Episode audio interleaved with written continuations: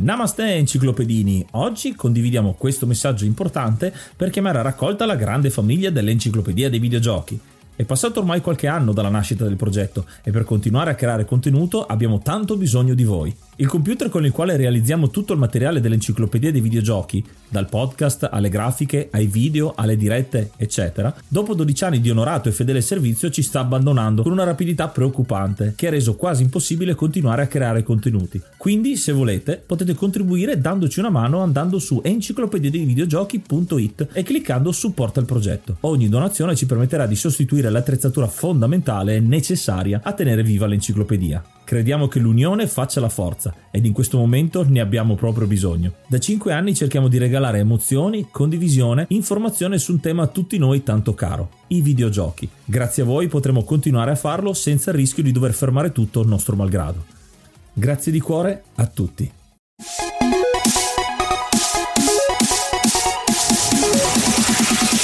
Namaste, benvenuti ad un altro episodio dell'Enciclopedia dei Videogiochi. Io sono Ace. Io sono Yuga e nel podcast di oggi parleremo di Zelda Breath of the Wild. Ma prima, come al solito, un po' di news. La news è che questa settimana facciamo un episodio un po' sperimentale. C'è stato l'episodio di The Legend of Zelda, il primo della serie di queste decine e decine di giochi che sono usciti nel corso degli ultimi 30 anni, quasi 40 anni ormai, tra, tra una cosa e l'altra, ci arriveranno molto presto. E eh, a differenza degli altri giochi che abbiamo sviscerato proprio nel profondo, questa volta trattiamo un gioco che non abbiamo sviscerato al 100%, l'abbiamo assaggiato, ma abbiamo degli ospiti che l'hanno sviscerato e hanno qualcosa da dire a riguardo. Ma prima, un po' di musica.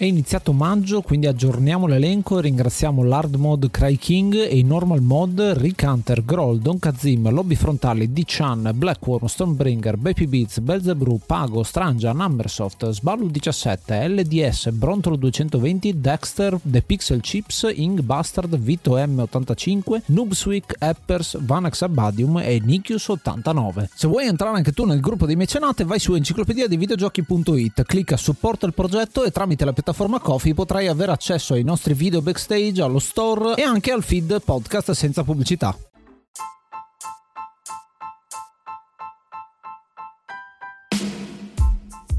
Il gioco di oggi è Zelda Breath of the Wild, uscito nel 2017, sviluppato e pubblicato dalla stessa Nintendo che ha creato il franchise, uscito per Nintendo Switch e Wii U ed è un'avventura dinamica open world. A tema fantasy. Per parlarne non siamo da soli io e il signor Yuga, ma insieme a noi ci saranno anche il triangolo nerdangolo. Ciao ragazzi! Ciao ciao ragazzi, buonasera a tutti. Buonasera. Ciao ciao a tutti. Chi siete? Chi siete? Il triangolo nerdangolo siamo tre amici che hanno questo, questa maledetta passione per uh, i videogiochi e per il mondo nerd che avendo tante cose da dire, tante opinioni da condividere, ha deciso di iniziare circa un annetto fa a condividere appunto queste, queste, parole con il mondo attraverso il podcast. Quindi siete dei colleghi e se volete saperne di più sul Triangolo Nerdangolo e il loro podcast troverete tutti i link nelle descrizioni, nelle varie piattaforme dove ci potete ascoltare basta cercare Triangolo Nerdangolo su Google e vi troviamo, ma comunque c'era anche uno spazio in fondo dedicato proprio a voi. Il gioco di oggi è Breath of the Wild che al momento della registrazione è l'ultimo uscito in termini di gioco non remake, perché in realtà è uscito poi anche Link's Awakening, il remake del, del famosissimo gioco per Game Boy. Che dire di questo gioco? È un gioco enorme, è stato presentato in una maniera proprio dicendo è il gioco più grande che abbiate mai visto riguardo Zelda, è un open world che tutti si aspettavano veramente veramente grande e effettivamente lo è. Eh, la prima esperienza che ho avuto con questo gioco è stata proprio l'immensità del mondo, il fatto che io avendo giocato a tutti i capitoli di Zelda fino ad una certa data, nel senso che sono partito proprio dai primi e sono arrivato fino a praticamente tutto quello che è stato emulato su console da console su PC l'ho giocato, mentre le, mancano alcuni capitoli futuri, ma veramente si vede come è l'ennesimo capitolo, ma è un'evoluzione ancora ulteriore di quello che è il mondo di Zelda. Ecco, beh, io partirei da qui sinceramente, perché l'esplorazione alla fine è il punto fondamentale di questo Breath of the Wild. E partirei da cosa? Dicendovi che il, il, designer del gioco, ovvero Aonuma, fece un'intervista tempo fa che mi fece veramente tanto ben sperare per il gioco, dove disse che cosa? Io il gioco l'ho disegnato ripensando alla mia esperienza di viaggio che feci per il Giappone. Lui fece questa esperienza dove senza cartine, senza nulla, prese e partì e andò a esplorare, diciamo, i posti più, remo- de- più remoti del suo paese. E in quell'esperienza si rese conto di quanto era bello esplorare senza avere delle indicazioni chiare, scoprire la bellezza della scoperta. E qui, in questo gioco, ritroviamo esattamente la magnificenza di che cosa vuol dire la scoperta in un open world. Sì, magari avrà incontrato anche lui un sacco di goblin e cose, mostri che si incontrano in Breath of the Wild. No, beh, era solo una, una battuta. Mm, questo gioco fa, secondo me, tocca veramente delle corde molto molto alte, mm, proprio perché riesce, io quando ne abbiamo parlato noi eh, durante una delle nostre, delle nostre puntate, mm, io continuo a sostenere che sia secondo me uno dei giochi che di questa decade mantiene uno dei punti più alti, ma proprio perché ha voluto dare qualcosa in più, eh, ha voluto proprio trasmettere questo, questo, sistema nuovo, questo rompere gli schemi nei mondi degli open world che fino eh, a Breath of the Wild erano fatti in un modo, dopo Breath of the Wild anche gli altri si sono accorti che un open world non doveva essere un contenitore vuoto, cioè eh, abbiamo visto eh, Death Stranding che è arrivato due anni dopo Breath of the Wild, ma abbiamo già visto appunto il cambio del passo. Se, se ci avete fatto caso, The Stranding su, eh, sotto le mani di, di, Kojima ha trasformato l'open world in qualcosa di sensato, cioè proprio il viaggio aveva un suo scopo e il mondo di Breath of the Wild è proprio questo, un qualcosa che ha uno scopo di esistere, il mondo è vivo, cioè viene, vengono proprio rotti tutti gli schemi per come, per come li, li abbiamo sempre conosciuti. Sì, è stato uno sviluppo abbastanza travagliato perché ci sono venuti ben 5 anni prima di vederlo. L'abbiamo presentato alle 3 del 2014, del 2015, del 2016. Non si sapeva ancora bene quando dovesse uscire, poi hanno tirato fuori la bomba a cavallo tra Switch e Wii U che è stato un momento perfetto per farlo uscire. È un gioco che ha venduto una roba come 13 milioni di copie, è il Zelda più venduto in assoluto nella storia e che ha dato grande lancio appunto anche alla console. Quindi come si è ben capito è un titolo che, che a noi tre ha cambiato veramente il modo di vedere gli open world in generale, perché credo che come, come abbia reinventato uh, questo gioco, l'open world, nessun altro. Le interazioni che che, il personaggio ha con il mondo che lo circonda eh, credo che siano uniche nel suo genere.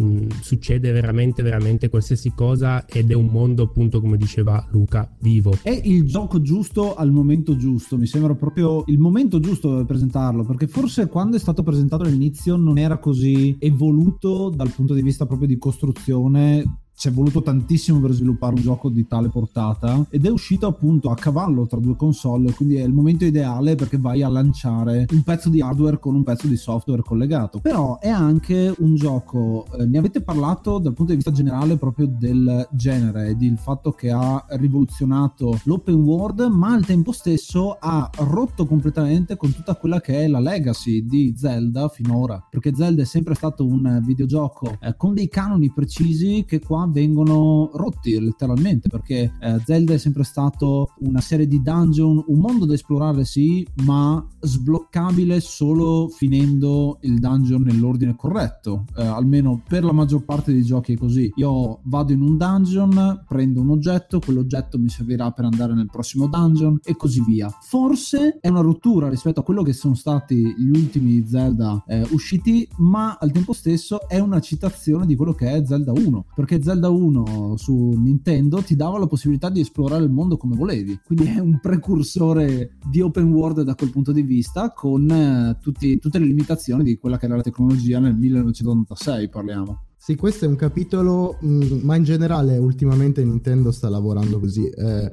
Nintendo è un'azienda che segue dei dogmi per come è fatta, proprio per come è strutturata e per un certo tipo di pensiero lavorativo che hanno i giapponesi. Loro seguono dei dogmi e come hai detto tu, in questo capitolo i dogmi sono stati rotti, molti dogmi, come per esempio quello dei dungeon, dei dungeon che sono poi stati ridotti, passatemi il termine perché non vuole essere sminuente nei confronti dei dungeon, ma sono stati ridotti a dei micro dungeon fondamentalmente che tu trovi in giro per la mappa e che sono tantissimi e bellissimi da fare e che oltretutto hanno un'utilità nel gameplay perché ti sbloccano dei punti di teletrasporto, ha fatto sì che ci fosse la possibilità per cambiare completamente rotta e per, tra virgolette, c- esserci anche un ritorno al passato, come ha ben detto Alessandro, del fatto di tornare all'origine di Zelda. L'origine di Zelda è proprio il primissimo prototipo di open world, la scoperta. Ovviamente al tempo era tutto a schermate.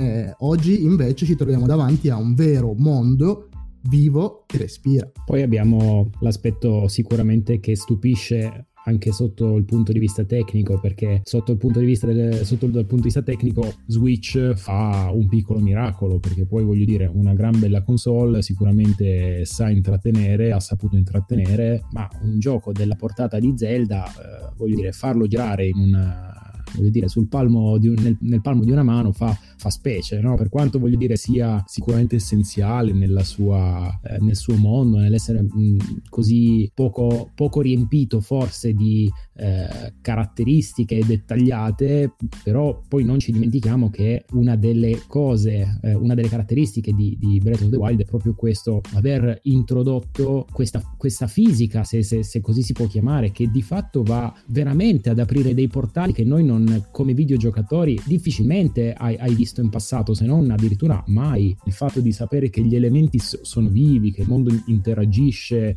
eh, con te e che tu puoi interagire con gli elementi, cioè che il fuoco genera una corrente d'aria calda sulla quale tu puoi veleggiare con, con la vela, cioè qualcosa che dal punto di vista di un, gio- di un videogiocatore capisci che è tanta roba perché non te lo aspetti, non te lo aspetti perché fino a ieri nessuno te l'aveva mai fatto fare. Un, un esempio pratico di, di gioco vissuto per rendere rendere giustizia a questo, diciamo, mondo vivo che continuiamo a dire il personaggio eh, eh sta scalando una roccia, inizia a piovere e il personaggio scivola. Eh, nella pioggia tu hai un'armatura, iniziano eh, le tempeste, un fulmine attirato dal metallo colpisce la tua armatura o colpisce un albero eh, circostante. L'albero, il, l'albero cade, cade e, e segue la direzione de, della caduta e quindi anche eh, se il terreno è scosceso rotola a valle.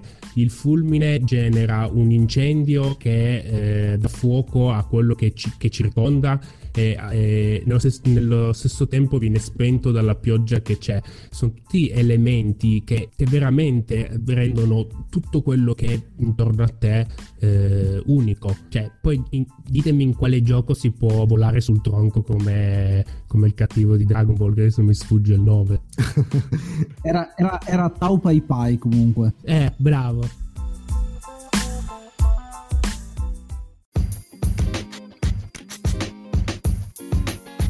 Lo sapevi che sul nostro sito enciclopedia dei videogiochi.it puoi trovare anche un link all'archivio, un grande database con tutti i giochi di cui abbiamo parlato, dentro le puntate, fuori dalle puntate, dentro i nostri social, ovunque. Un database ricco, pieno zeppo di informazioni che aspetta solo di essere esplorato da te. Ok, dopo questa prima parte in cui abbiamo sviscerato alcune delle, delle, innovazioni che porta questo gioco, direi di partire anche un po' con la storia di questo Breath of the Wild, che diciamo si rifà a, sempre ai canoni di Zelda, dei, dei, giochi di Zelda, perché c'è sempre la minaccia costante che eh, minaccia Hyrule, sempre perché c'è sempre il cattivo storico, ovvero Ganon, che ciclicamente si presenta, quindi Zelda è l'eroe, che in questo caso sarà sempre Link o Link di ogni timeline, o comunque nei, nei secoli. Faccio un appunto, è il, forse il primo gioco che non ti permette di dare il nome al protagonista, ma si chiama Link ed è già deciso. Ecco, in questa versione vel- è, fa parte di una profezia appunto che ciclicamente Ganon attacca Hyrule e il, nell'epoca in cui viene fatta questa profezia la, la, la, la razza più avanzata, ovvero gli Shika, costruiscono, che appunto essendo molto avanzata, costruiscono per combatterla delle torri che serviranno da osservazione per monitorare il ritorno di Ganon e anche, sempre sfruttando loro tecnologia, delle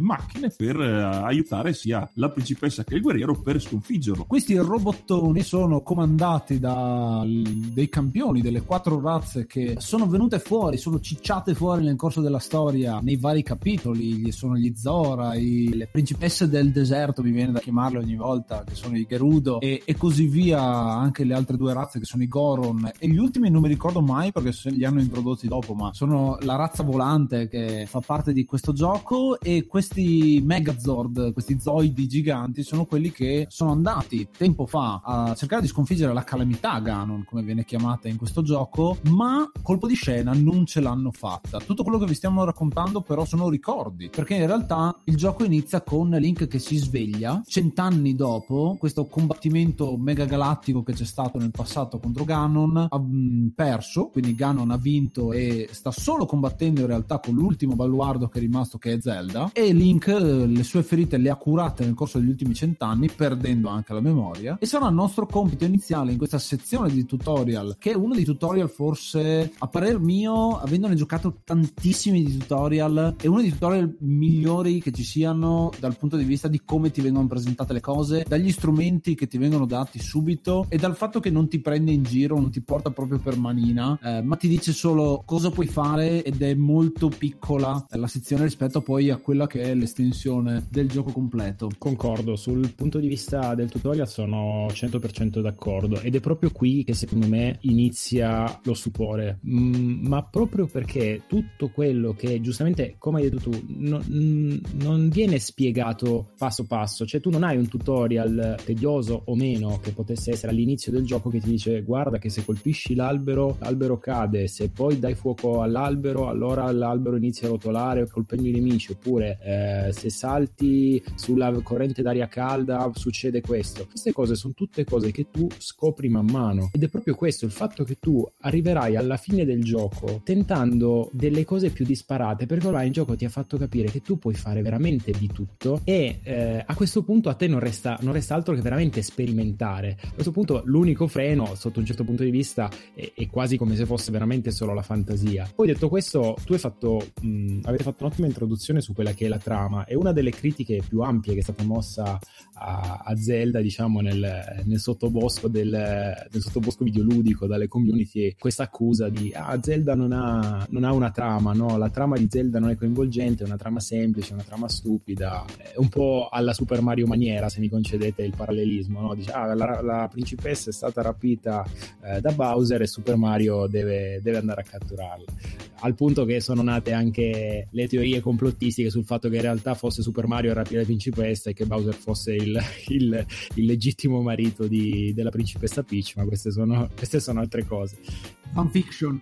Esatto, esatto, questa sono la fantasia che si scatena. Però appunto, in realtà eh, io sono, eh, ripeto, io non sono un, um, non mi ritengo un, un, esperto di Zelda nella sua totalità dell'opera, però voglio essere il quanto il più trasparente possibile, nel senso io sono una persona che ama videogiocare e ama cercare ancora di stupirsi perché dopo 33 anni diciamo che qualche videogioco ho avuto l'opportunità di, di provarlo, ecco, qualche, qualche numero l'ho, l'ho, l'ho, provato. Quindi arrivare a quest'età e stupirsi ancora per quello che hai per le mani diventa effettivamente un'operazione eh, estremamente difficile. Eppure Zelda, senza diciamo se vogliamo dare retta a quello che sono state le critiche che sono state mosse, senza una trama, in un certo senso, è riuscito comunque a, a fare tanto, è riuscito ad entrare veramente a, a, a sbaragliare tutti, tutti, tutte le classifiche e a posizionarsi, vabbè, a parte il, il full uh, di, di, Famitsu che voglio dire ha, ha fatto discutere, insomma non, è, non, ha, non ha, preso il, il il 10 pieno per, su, eh, su Metacritic per delle, veramente delle, delle, inezie, ma però siamo lì, ecco, stiamo parlando di un titolo che ha, ha, dimostrato a tutto il mondo che stiamo parlando di un videogioco che di fatto, se vogliamo dire ok, non ha la trama, eppure guardate cosa ha fatto. Ma non ha la trama? No, personalmente, cioè nel senso, c'è differenza secondo me tra una trama, mh, come dire, che non c'è e una trama che semplicemente ha la colpevolezza di essere lineare, niente di più di fatto. Ci sono questi quattro colossi, vai a prendersi quattro colossi, intanto conosci il mondo e poi alla fine sconfiggi Ganon. Come è sempre stato, questo è un altro dei dogmi. E qui voglio anche riprendere un discorso che si è fatto prima, perché questo è il primo gioco, come è stato detto giustamente, in cui non, non si può dare il nome al personaggio, perché qui c'è il doppiaggio. È, la, è il primo grande dogma che è stato superato da Nintendo con, con Breath of the Wild. Finalmente il gioco è doppiato e quindi l'immersività cresce a livelli esasperanti perché tu non sei più tu che affronti l'avventura, sei tu che affronti l'avventura con Link, è diverso. Però la semplicità della trama funziona. Funziona perché? Perché il gioco, per tanti versi, anche per il combat system di cui spero che andremo a parlare a un certo punto, si ispira a Dark Souls,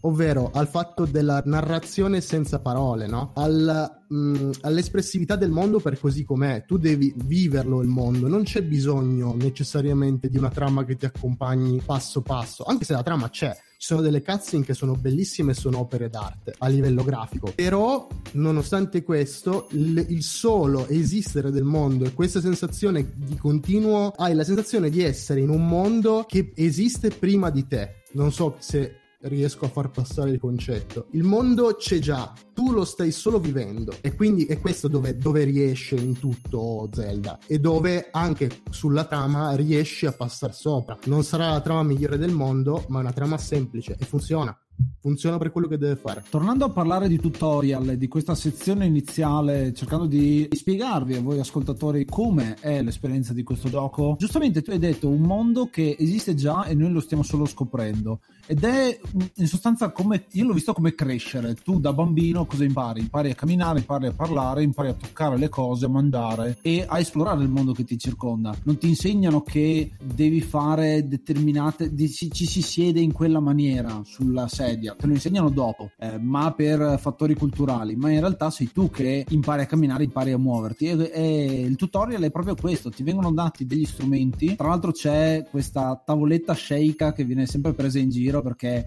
è un iPhone che viene dato a Link per usare i suoi poteri. E i poteri eh, inizialmente sono scoperti attraverso questi primi quattro eh, dungeon, mini dungeon che andiamo a, a sbloccare. E facendo un elenco proprio veloce ehm, ricordatemi se me ne dimentico qualcuno, eh, sono una calamita per spostare gli oggetti, un uh, gioco del ghiaccio per poter eh, far diventare delle colonne di ghiaccio dal, dai pezzi d'acqua.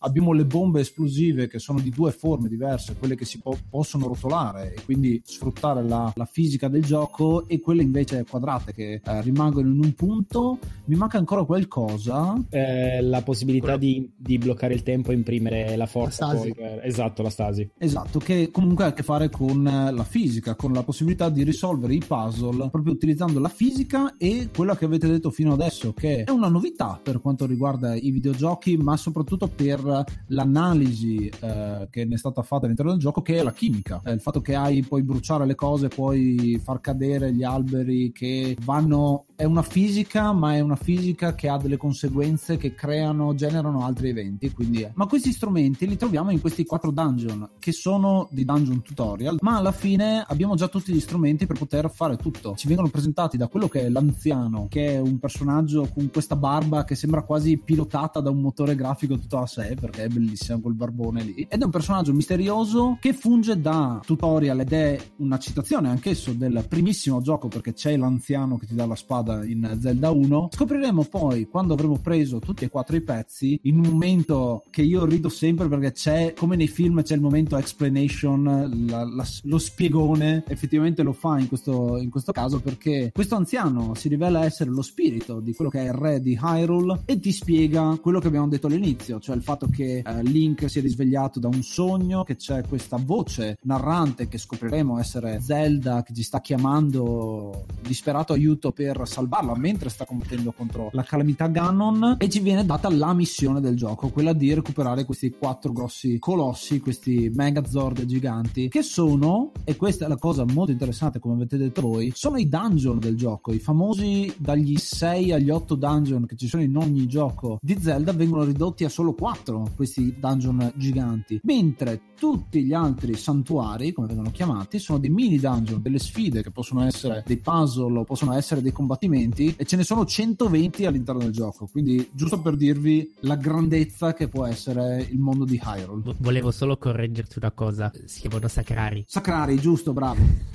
bravo, bravo. Un aspetto rivoluzionario anche di, diciamo, dei, dei, vari Zelda è il sistema di combattimento che, che, in questo capitolo appunto viene rivoluzionato, quindi abbandoniamo il classico sistema di combattimento eh, ravvicinato con, eh, con la spada 2D e e ci troviamo in un vero e proprio action. Innanzitutto i nemici finalmente eh, attaccano in maniera eh, sincronizzata e non più uno, uno, alla volta, ma possono anche attaccarti tutti insieme.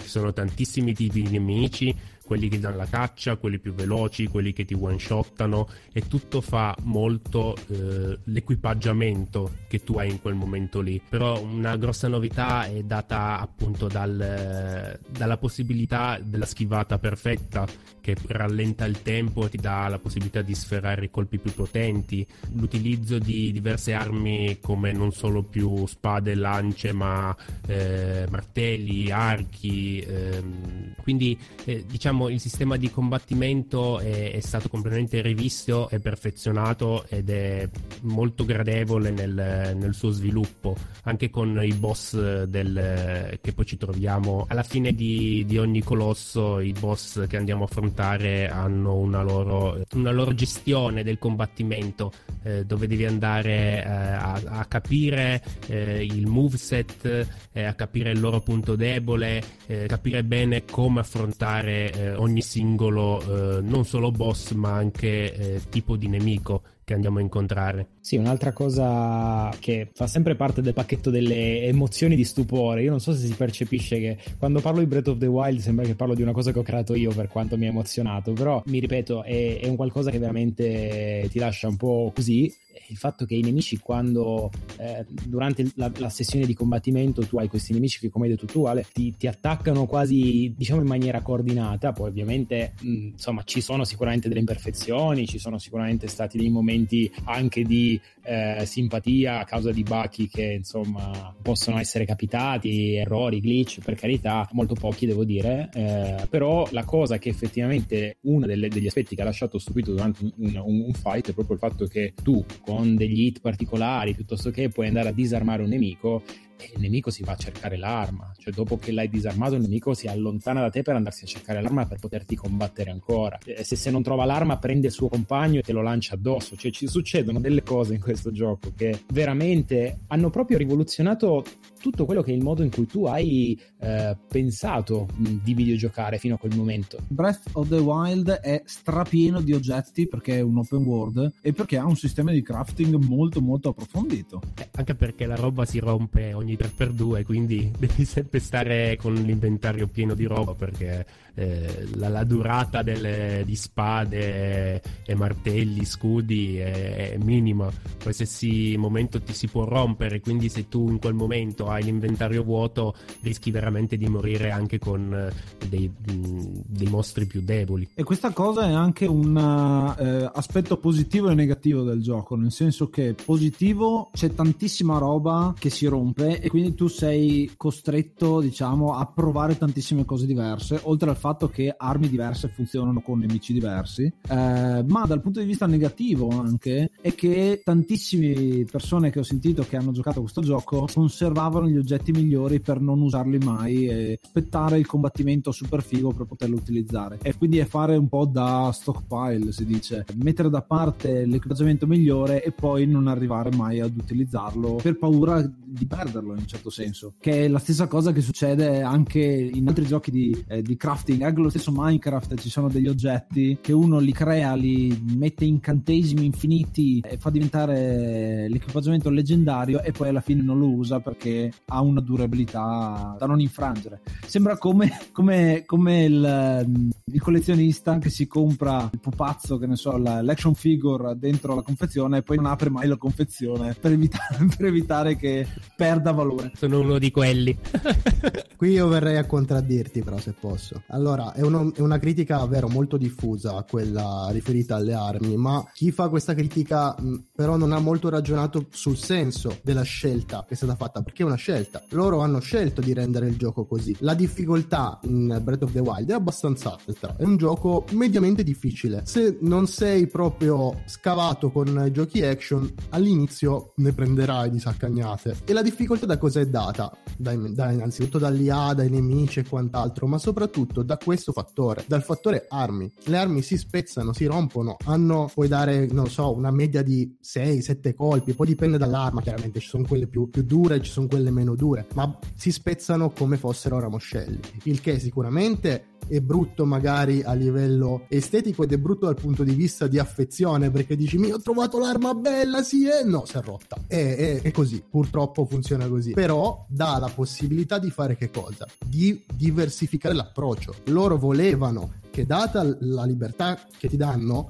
volevano che tu approfondissi quella libertà andando con diverse armi. È vero che può capitare che tu tenga l'arma per sempre nell'inventario, ma dall'altra parte generalmente cosa capita? Che tu prendi l'arma che ti piace di più nel gioco e usi quella dall'inizio alla fine e le altre non le tocchi. E per sottolineare proprio quello che hai detto è che comunque le armi sono strumenti, siamo noi che utilizziamo questi strumenti, quindi è la nostra esperienza a farci sconfiggere i nemici e non è tutto affidato al fatto che l'arma sia più forte. Quindi il fatto che si rompa è un, una sorta di, di, considerazione su quello che è effettivamente uno strumento. Non è grazie alla spada che riesco a vincere, ma è grazie al fatto che io so usare quella spada. E se posso aggiungere una cosa a quello che hai detto tu, c'è un, dire, un commento da fare che secondo me spiega la questione in maniera chiara. Nel gioco è stato affidato un tasto, il tasto destro, il superiore se non sbaglio, solo per lanciare le armi. Questo ti fa capire che le armi non sono da tenere tenere. A parte il fatto che sono armi lanciabili, ma tutte possono essere lanciate, dal ramoscello allo spadone. E se tu lanci l'arma quando l'arma eh, sta per rompersi, quindi ti viene il prompt a schermo con scritto attenzione, arma eh, in rottura, quant'altro. Se tu la lanci in quel momento, l'arma addosso a qualcuno fa il doppio del danno, il che quindi implica maggiori possibilità strategiche. Furbamente Nintendo ha voluto rendere il gioco semplice, come al solito, di sem- intuitivo, ma hardcore. Un'altra particolarità legata alle armi che mi viene in mente è proprio l'uso strategico che tu puoi fare delle armi, ma per sopravvivere al, al mondo mondo selvaggio, quindi al wild in questo senso, al wildness del mondo, proprio perché eh, nel, nell'avventura tu ti troverai a affrontare deserti così come montagne innevate e al di là del vestiario che sicuramente va ad incidere sulla sopravvivenza che,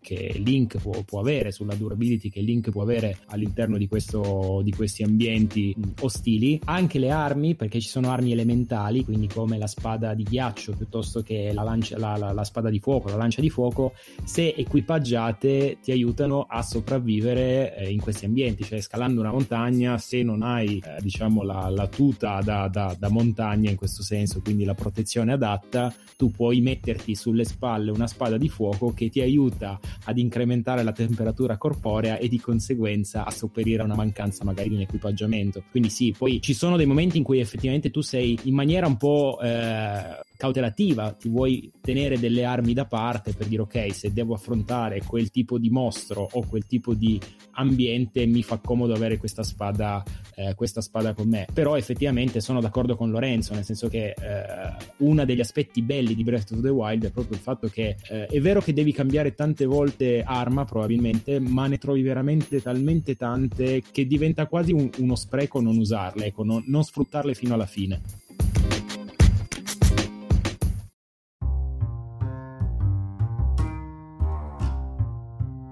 Ecco, quindi il gioco ci dà un sacco di mezzi appunto per portare avanti senza dover eh, per forza ten- tenerci le, le, le, armi da parte.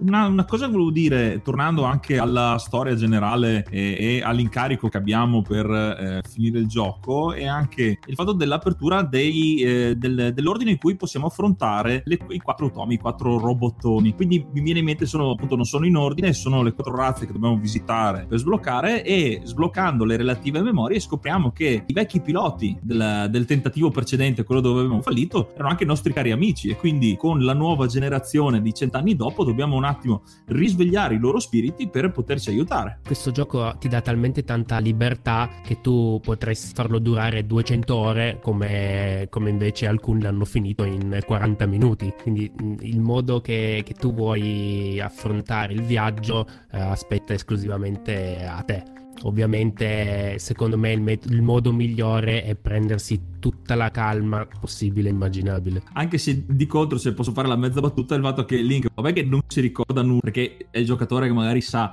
però effettivamente mi sono risvegliato dopo cent'anni e, e, e, e mi prendo il tempo mentre c'è Zelda che la sta, Ganon la sta bombardando con qualsiasi cosa, però ovviamente non lo si sa e quindi la storia è, è raccontata bene anche per quello, perché non c'è, in un certo senso, si sente una certa urgenza, ma in realtà l'esperienza di gioco ti permette di scoprirlo con il tempo. E perdere, perdere la bussola in questo gioco è facilissimo perché giustamente tu dici cacchio c'è, c'è Zelda che sta combattendo da 100 anni contro, contro Ganon vabbè può aspettare qualche ora in più dai. Infatti non saranno le mie 200 andiamo, ore. andiamo a prendere questo novecentesimo semino da dare al al tipo del, delle maracas. Beh, occhio non vede, cuore non duole. esatto, esatto. esatto.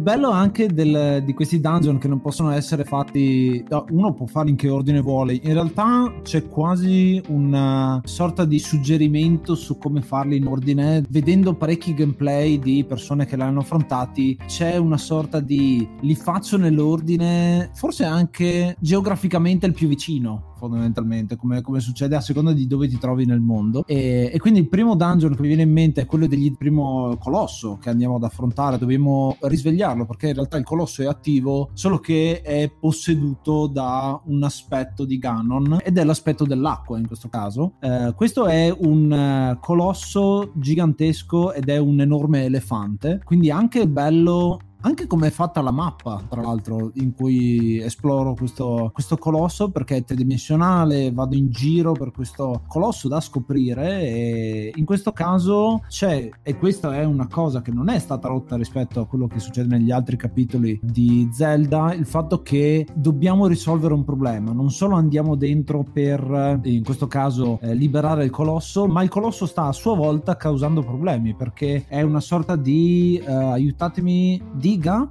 per il villaggio dei, degli Zora? Sì, perché loro sono creature acquatiche, quindi ehm, se, non mi, se, non mi, ricordo male, appunto eh, creava il problema che eh, le, le, loro dighe non erano più sufficienti a, a contenere tutta l'acqua che continuava a buttare fuori come, nel, ehm, come c'era il villaggio tormentato dalle tempeste di sabbia e fulmini creato appunto dal, dal, dal colosso, quello a forma di uccello. Così come quello del vulcano. E questa cosa qua è una cosa che richiama ad esempio quello che succede, mi viene in mente i dungeon che ci sono in Oracle of Ages e in Oracle of Season dove effettivamente non solo andiamo a concludere quello che è il, il dungeon e recuperiamo l'oggetto in quel caso che sta alla fine, ma stiamo stiamo anche risolvendo un problema per la gente che abbiamo conosciuto. Quindi c'è questa sorta di esploriamo il mondo e conosciamo un sacco di gente, quindi eh, lasciatemi passare il, te- il, termine, ma dal punto di vis-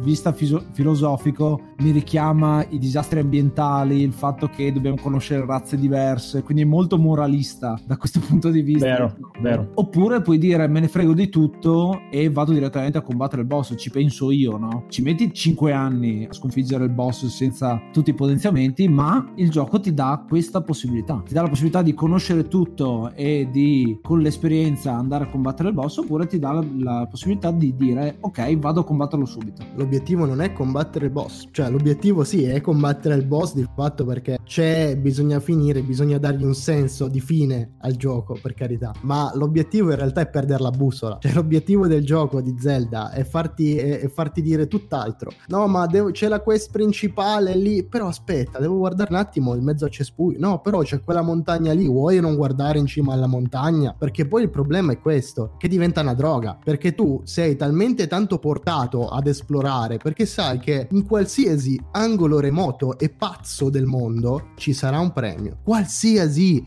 fo- follia ragazzi, non c'è un gioco al pari di Zelda in questo, non esiste. La cura che c'è stata, che è stata riposta nella creazione della mappa, nel posizionamento degli oggetti, dei forzieri, delle, degli equipaggiamenti è una roba senza senso. Tu puoi scalare la montagna più, più stupida e netta del mondo e sai che in cima a quella montagna ci sarà qualcosa per te. Anche solo un collezionabile, ma ci sarà. Mal che vada, poi scendi con lo scudo. Sì, ecco, una cosa che a me ad esempio è piaciuta tanto è proprio questo senso di libertà che, come giustamente eh, dicevate voi, tu hai la scelta no, di dire ok, posso o andare dritto per dritto a finirmi la trama oppure farmi tutti i sacrari, le side quest, vado prima a farmi i colossi. La cosa positiva appunto è che tu non hai la percezione, eh, per quanto forse in maniera un po' velata ti venga suggerito come eh, affrontare forse questo viaggio, in realtà una volta che tu hai finito il tutorial hai 360 gradi di mappa da esplorare come meglio credi, a volte andando anche sicuramente un po' ad accelerare, a premere sull'acceleratore, nel senso che a volte ti trovi a voler scalare magari ad, ad andare talmente avanti nella mappa dove forse, tra virgolette, non era, non era previsto e quindi ti trovi davanti magari una montagna che l'unico modo che hai per proseguire il tuo, il tuo viaggio e sei costretto a scalarla, ma non hai ancora la stamina sufficiente per poter arrivare in cima. Quindi ecco, quello poi ti costringe a darti da fare per andare a cercare le tue skill nuove, la tua nuova stamina per andare a, a trovare la forza di, scala, di, scalare questa montagna, ecco in questo senso. Questo è un punto, è un punto positivo, così come il fatto che tu non avrai mai la sensazione di dover per forza, cioè non ti troverai mai davanti a un colosso facendo difficoltà a completarlo perché no, ti manca la skill che ti ha sbloccato il colosso precedente. Ecco, questa cosa non è presente in Zelda. Più o meno, perché sinceramente il, la mia esperienza di gioco è stata, sono andato subito istantaneamente al, al, al colosso, quello lì del fulmine, e, e, ho dovuto abbandonare proprio al boss, perché in quel momento, mh, nelle condizioni di equipaggiamento e vigore vigore che avevo era quasi impossibile batterlo. Quindi ho dovuto abbandonarlo, andare a potenziarmi o andare a fare altri colossi. Fatto sta che poi l'ho lasciato per ultimo. Perché appunto la, la, la fight con quel, bo- con quel, boss lì per me in quel momento era quasi impossibile da fare. Quello che intendo dire io è: tu stiamo parlando di una, di una stamina piuttosto che di quanti cuori posso avere bisogno. È diverso dalla Equi- skill. equip. Sì, sì, è, è diverso dalla skill che ti sblocca uno dei quattro colossi, cioè non hai la necessità di aver fatto, per dire, il colosso dell'acqua per poter affrontare quello dell'aria. Ah senso. no, in quel caso no, sì, è l'assoluta libertà che tu hai nell'affrontare la storia. La cosa veramente bella di quello che ha detto Luca, è, che io condivido tantissimo, qual è? Il fatto di aver introdotto una stamina, no? Che è potenziabile nel corso del tempo. Che cosa fa? Va a rivalutare il backtracking, cioè io vado in una zona, la esploro per la prima volta, ma non ho, arriverò la prima volta probabilmente con troppa poca stamina per riuscire ad esplorarla al 100%, perché la mappa non si stratifica solo in lungo e in largo, ma anche in altezza e di conseguenza non avrò la forza per poter scalare il tempo di volo per poter planare con la paravela, tutta una serie di cose. Questo che cosa fa sì? Fa sì che io in un secondo momento nel gioco, quando ritorno in quella zona molto più potente di quando eh, di quando ero arrivato la prima volta, riuscirò a vedere anche la seconda parte di quel livello di gioco, di quel bioma, che comunque anche tra i più pianeggianti ritrova sempre qualche montagna, qualche cosa, quindi dà al backtracking eh, quel, mm, la forza di dire ah boh ma questa zona in realtà non l'avevo ben esplorata. Non è un backtracking vero perché non senti la pesantezza di aver già visto quello che hai visto. La cosa più importante in questo gioco è non picchiare i polli, solo quello, perché poi una volta che picchi i polli ti arriva la, lo sciame di polli e t'ammazza. Come in ogni singolo di The Legend of Zelda da quando esistono i polli. esatto, è una cosa fantastica questa. L'avete visto il video YouTube del tipo che si porta il pollo fino a Ganon? sì. Mi manca per fortuna.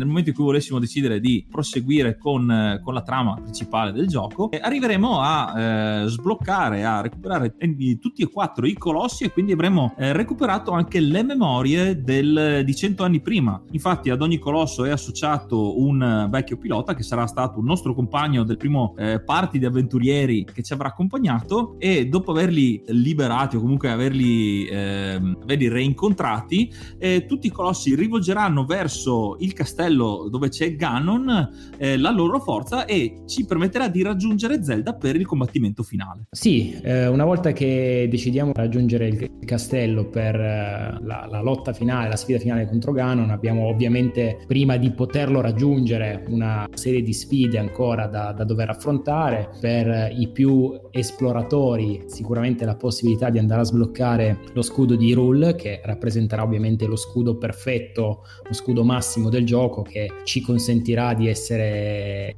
di farsi utilizzare tra virgolette lungo e largo senza temere rotture o eh, di dover utilizzare scudi particolari per deflettere colpi di, di nemici altrettanto particolari. E una volta che saremo poi eh, arrivati alle, diciamo, alle porte della, della sfida di Ganon ci aspetta questa sfida che in realtà rappresenta un po' il, culmine di tutto quello che noi abbiamo affrontato fino al momento precedente, quindi tutto un insieme di eh, prove abbastanza concitate da, da, dover superare in termini di eh, combattimento. Ecco. Sì, un combattimento finale che alla fine mh, risulta più scenico che di, di, di tecnica, diciamo. Dovrà, dovrete fare, dovrete masterare i perri per riuscire a fare quel combattimento lì. Però è molto interessante, più che altro appunto la parte scenica è la parte più bella. C'è poco da dire, eh, la parte scenica emotiva per aver finito il gioco. Di fatto il finale secondo me ecco non rappresenta rappresenta uno dei punti forti del gioco, mettiamola così. Sì, concordo in pieno con la tua visione. Effettivamente,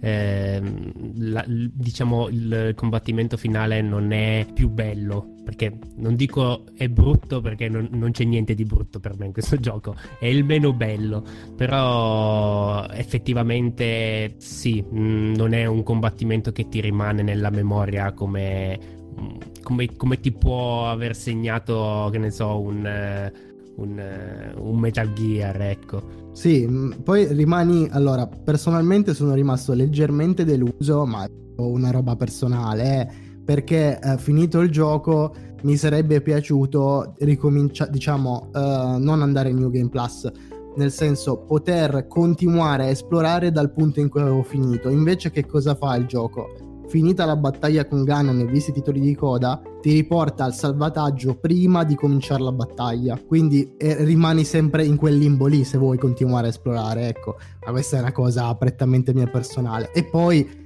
l'ultima battaglia che fai, perché la battaglia contro Ganon è divisa in due fasi, eh, diciamo l'ultima fase è quella dove tu cavalchi Epona e hai un arco divino, io volevo che quell'arco me lo lasciassero, mannaggia a loro. Cioè la cosa più divertente del gioco, fa dei danni disastrosi e poi finisce il gioco e purtroppo sparisce anche l'arco. Sarebbe stato troppo OP. Eh sì, sì, sì. Sarebbe stato l'equivalente del carro armato in GTA 5. 10 carri armati in GTA 5. Per, per citare anche proprio come si sviluppa questo gioco, eh, all'interno proprio dei media in generale, nel, nell'arte, quando uno guarda un film, vede una serie tv, eh, si legge un libro, eccetera, è costruito proprio in un crescendo di emozioni fino a un climax che però uno vuole sempre aspettare ad arrivare. In questo caso è questo, questo combattimento finale che è il climax dal punto di vista della storia migliore, ma dell'esperienza in realtà l'hai già fatta lungo tutto il tragitto. Quindi tu stai allungando tutto quello che è l'aspettativa per arrivare al momento, perché tanto sai che dopo finisce. E quindi c'è questa cosa di voglio continuare a stare in questo limbo, come l'hai chiamato tu giustamente, a sbloccare cose, a trovare oggetti, a esplorare il mondo, anche stare semplicemente a cucinare qualcosa, visto che in questo, in questo gioco il sistema di crafting è molto esteso anche proprio nella, nella, nella, nella cucina. Uno può perderci ore e ore a, fare ma- a divertirsi a, a, tentare di fare Masterchef eh, all'interno, all'interno, del esatto. gioco per scoprire le combinazioni che veramente sono tantissime e ogni oggetto che può essere, ogni materia prima che può essere eh, cucinata ci dà diverse proprietà curative, ma anche eh, la possibilità che abbiamo di mangiare cibo piccante, se non mi ricordo male, per gestire il freddo eh, o, o, per avere più cuori o più stamina o insomma di tutto e di più eh, che uno può, può, può, fare in questo momento. E, e, quindi appunto è un crescendo. Se, se faccio ad esempio un uh, rapporto con quello che è stato ad esempio Game of Thrones c'è stato un momento centrale di Game of Thrones in cui piaceva a tutti e poi quando è arrivato il finale è stato verso il basso in un certo senso. E molte opere in realtà soprattutto ultimamente sono così in cui la parte, la parte iniziale parte un po' sordina, poi arriva a prendere piede, a prendere trazione a livello di, di, di mainstream, piace a tutti e poi il finale divide tantissimo, c'è chi piace, c'è chi no. Eh, sulle serie televisive l'abbiamo visto con Lost, l'abbiamo visto con Game of Thrones che ho appena citato ed è una sorta di cosa che in realtà si ripete ciclicamente perché anche nel teatro il fatto che ci siano tre atti eh, e il secondo atto sia sempre quello pieno di azione, pieno di, eh, di, di, ricordi. La gente si ricorda il secondo atto delle cose, non tanto il finale delle, del, del, delle storie, proprio perché sono le, dove succede la maggior parte delle cose nel secondo atto. Quindi sono cose che si ripetono nel corso della storia tantissimo ed è la solita diatriba che c'è tra arrivare a destinazione oppure godersi il viaggio e Breath of the Wild è proprio godersi il viaggio. Come se il titolo non lo raccontasse. è così, è il respiro selvaggio. Bisogna godersi la, la natura, il mondo. Bisogna viverlo, niente di più. Non bisogna per forza cercare il finale. Il finale è messo lì per darti un senso di conclusione, ma non serve. Ma è veramente concluso il gioco? Eh, là. No, no, alle tre alle tre l'hanno presentato, hanno fatto vedere quel mini filmatino che ha rizzato i peli su, su ognuno di noi, che ci sarà il seguito e lo aspettiamo, lo, lo, lo, venereremo. Io vivo nella speranza che per quanto posso aver amato Breath of the Wild, vivo nella speranza che si ripeta la maledizione che perseguita tutti i sequel o la maggior parte dei sequel là fuori, di qualsiasi forma essi siano, serie tv, videogame, libri, eh, film. Purtroppo siamo stati abituati, specialmente nell'ultimo periodo, ad assistere veramente a sequel di opere che sono state veramente discutibili, sono state fatte proprio eh, sacrificando l'amore e la qualità dell'opera sull'altare del, del vil denaro, come si dice. No? Io voglio sperare che Breath of the Wild possa essere immune a questa, a questa maledizione e altrimenti ritorniamo un po' a quello che ci dicevamo noi eh, in qualche puntata fa, cioè o muori da eroe veramente o vivi così a lungo da diventare il cattivo, per citare Batman, no? Eh, quindi speriamo che Nintendo si ascolti e non, e non, e non venga fuori questo Breath of the Wild 2 Smell of the Wild dove si inventano questa nuova periferica di simulatore di odori. dove ci sarà il sistema di crafting anche per quello. Ci aveva già provato Ubisoft eh, quando darono eh, Park scontri diretti con il Nosulus per fare il verso all'Oculus, era una roba terribile. Beh ragazzi, Nintendo però vive di sequel, eh? quindi possiamo stare tranquilli da quel punto di vista. Più sequel di Super Mario e Zelda, che cosa volete? Ma infatti posso dirvi io come mi sento a riguardo rispetto a, a Breath of the Wild 2. Avete presente la puntata di South Park in cui Cartman non riesce ad aspettare l'uscita della Wii e si congela nel freezer? Io sono più o meno su quella scelta lì in questo momento. Vorrei infilarmi nel freezer e aspettare che arrivi.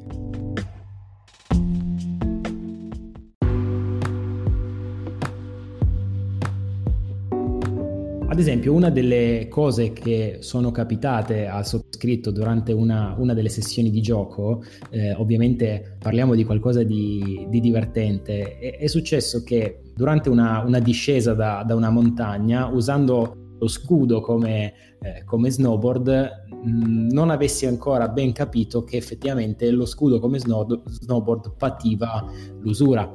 Quindi mi sono trovato a metà della mia discesa con lo snow, con lo scudo a questo punto che mi si è frantumato sotto i piedi, il mio personaggio è capitolato giù rotolando senza riuscire, se non, non c'è stato verso di fermarsi, sono riuscito ad arrivare a fondo valle, atterrare esattamente in bocca a un gruppo di nemici dove ovviamente sono morto perché poi non ero neanche in una condizione abbastanza eh, comoda perché stavo, ero proprio andato in cerca di armi, quindi era una fase in cui proprio volevo stare alla larga il più possibile dai nemici, dopo aver dribblato accampamenti e, e nemici al più possibile sono riuscito a cadere dal, dallo snowboard e ad ammazzarmi rotolando giù per minuti interminabili, vi posso garantire che eh, non finiva più, fino ad atterrare esattamente in bocca a un campo di, eh, di Grublin. Io invece come esperienza più divertente è stata la mia testardaggine di voler superare il deserto con gli abiti normali, quindi patendo tutto il calore possibile che c'era e comprandomi tipo una roba come 20 pozioni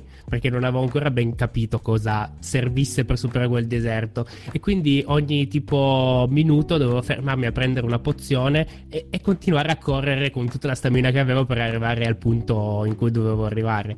Quindi ho, ho, speso un sacco di soldi un sacco di pozioni e nel momento in cui intravedevo la, la città sono stato attaccato dal mega worm che gira per il deserto, quindi nulla da fare, mi sono ritrovato di nuovo al punto precedente senza soldi e senza pozioni. Io ve ne racconto una divertente e una filosofica. La prima divertente è che mentre stavo combattendo con un'arma elettrica con un nemico, è successo questa simpatica cosa. La sua arma ha toccato la mia, cortoci- ha fatto cortocircuito e siamo morti entrambi perché la sua era di metallo. Vi dico solo questo: io l'ho lanciata, ha fatto cortocircuito e io sono morto con lui. Questa era quella cosa. cosa? Aspetta, ho sentito, ho sentito un'interferenzona gigantesca. Raga. Eh, sta impazzendo Bisco. Sì, sì, sta crashando duro. Sì, sì, sì, adesso sì. Mi sa che il fulmine ha colpito anche. Eh, eh infatti. Eh, sta succedendo di tutto. Allora, la mia esperienza è filosofica. Ho visto nella notte una stella cadente, ho seguito la direzione della stella cadente e l'ho trovata.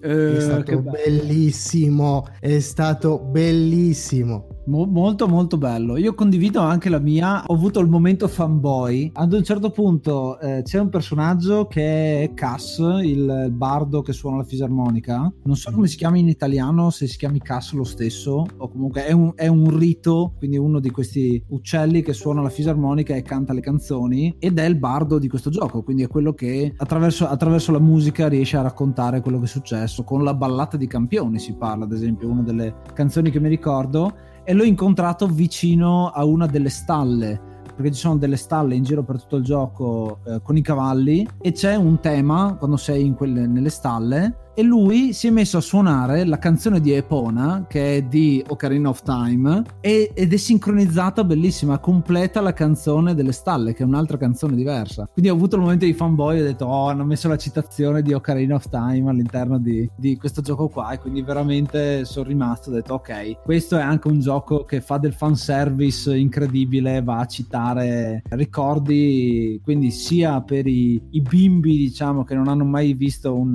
eh, uno Zelda Zelda si trovano una, un'esperienza completamente nuova, ma per i grandi giocatori del, del, passato veramente gli si dà il contentino, diciamo, con queste piccole citazioni che sono dappertutto nel gioco. Volevo impostare così il finale. Noi ogni puntata di solito diamo un voto finale, però visto che questa è la puntata sperimentale in cui stiamo trattando un gioco che non abbiamo sviscerato, quindi non ci sentiamo noi di la, la come si dice, il peso di dover dare questo voto perché effettivamente non l'abbiamo vissuto al 100%. Intanto volevamo lasciarvi a voi questo onere, visto che voi del triangolo l'avete, l'avete sicuramente vi, vissuto più di noi e grazie al potere della tecnologia, quando arriveremo a giocarlo anche noi, inseriremo, inieteremo una parte di, di audio proprio con le nostre esperienze di, di noi del futuro. Giorni di un futuro passato. Parto io che sono quello più estremo sicuramente di te. Parto non dando un voto Non voglio dare un voto a Breath of the Wild perché sarebbe stupido, personalmente. Trovo che non sia un prodotto da valutare, è semplicemente il nuovo metro di misura. Gold standard, come si dice. Quindi è il nuovo parametro di riferimento. Non c'è bisogno di valutare nulla in questo caso. Con questo vi dico, io ve lo consiglio caldamente e forse, eh, non è forse, è il miglior gioco a cui io abbia mai giocato. C'è poco da dire ragazzi, quando le cose sono così facili eh, le parole scarseggiano. Beh, mi hai sicuramente spiazzato con, questa, con questo non voto. Io se devo darlo, non gli do il completo 10, ma solo per una questione tecnica che è stata eh, il calo di frame e i pop-up assurdi che ci sono eh, eh, durante la, la, riproduzione in dock del gioco, eh, quindi quando metti effettivamente la Switch eh, attaccata al TV è fenomenale, fluidissimo in modalità portatile, ma nel momento in cui tu vai a attaccarla in dock hai questi cali di frame rate e pop-up che sinceramente mi lasciano un po' basito, ecco, dopo tutti gli anni che ci sono stati appunto di sviluppo. Però a parte quello, eh, sicuramente il mio voto è più che ottimo, supera di gran lunga il 9 eh, ed appunto è un titolo che mh, mm, nessuno mh, mm, amante dei videogiochi può farsi sfuggire. Credo che dal mio punto di vista condivido quello che ha detto Lorenzo, cioè è un uh, titolo che ha fortemente segnato la mia carriera da videogiocatore. In quest'ultima decade, devo dire, ho, ho giocato a tanti titoli e alcuni di questi mi hanno intrattenuto per più tempo, mi hanno intrattenuto in maniera positiva, su alcuni ci ho giocato, ad alcuni ci ho giocato perché eh, avevo una buona eh, compagnia con cui condividere l'esperienza di gioco gioco, Breath of the Wild sarei un bugiardo a dire che non svetta su, su questi. Mi verrebbe da dare il 9, come diceva la mia professoressa a scuola, il 9 di incoraggiamento perché così sei invogliato a provare per il 10. Ovviamente non lo diceva a me, io non sono mai andato oltre il 7, ma sentivo che i miei compagni, ai miei compagni diceva questa cosa qua. Quindi un numero che diciamo che sfiora la, la vetta assoluta, ma proprio perché, proprio come ho detto, temo per il sequel. Quindi un po' è è, un 9 dato nella speranza che il sequel possa prendersi il 10, ma se non ci fosse stato il sequel annunciato probabilmente mi sarei sbilanciato sul 10. Queste sono le considerazioni del triangolo nerdangolo che sono i tre ragazzi che avete sentito in questa puntata speciale. Avete qualcosa da dire anche voi, ascoltatori? Eh, potete inviarci un vocale direttamente su anchor.fm oppure commentare eh, l'episodio su Spreaker o fare un po' dappertutto. Ci trovate dappertutto, c'è anche la pagina Facebook dove lasciarci un commento con le vostre considerazioni. Se ci mandate un vocale, sapete che viene integrato all'interno della puntata stessa. Quindi la cosa bellissima del podcast è proprio questa questa. Allora io volevo ringraziare i ragazzi del Triangolo Nerdangolo, vi lascio un po' di tempo per presentare dove vi possiamo trovare, in modo che avete tutti, tutto lo spazio del plug a disposizione. A voi. Ragazzi, noi eh, ringraziamo tantissimo voi. Come penso abbiate notato, avete proprio toccato un po' uno dei nostri punti deboli in questo senso e per noi è stato un estremo piacere condividere questo inizio anno con voi, questo, questo 2020, sperando che il podcast possa andare estremamente, estremamente bene. Ciao ragazzi, se volete venire a trovarci ci fa un sacco piacere. Sì, eh, grazie ancora per, eh, l'ospita- per l'ospitalità. E, mm, appunto se, se ascol- i vostri ascoltatori hanno piacere di ascoltare il nostro podcast o visitare le nostre pagine possono tranquillamente cercarci appunto come Triangolo Nerdangolo su Facebook, Instagram, Spreaker, Spotify. Siamo un po' ovunque, ecco, siamo un po' un prezzemolo. Quindi grazie ancora e ciao a tutti. Io sono Ace. Io sono Yuga. E noi siamo il Triangolo Nerdangolo. Ciao. Ciao. Ciao a tutti Namaste and be brave.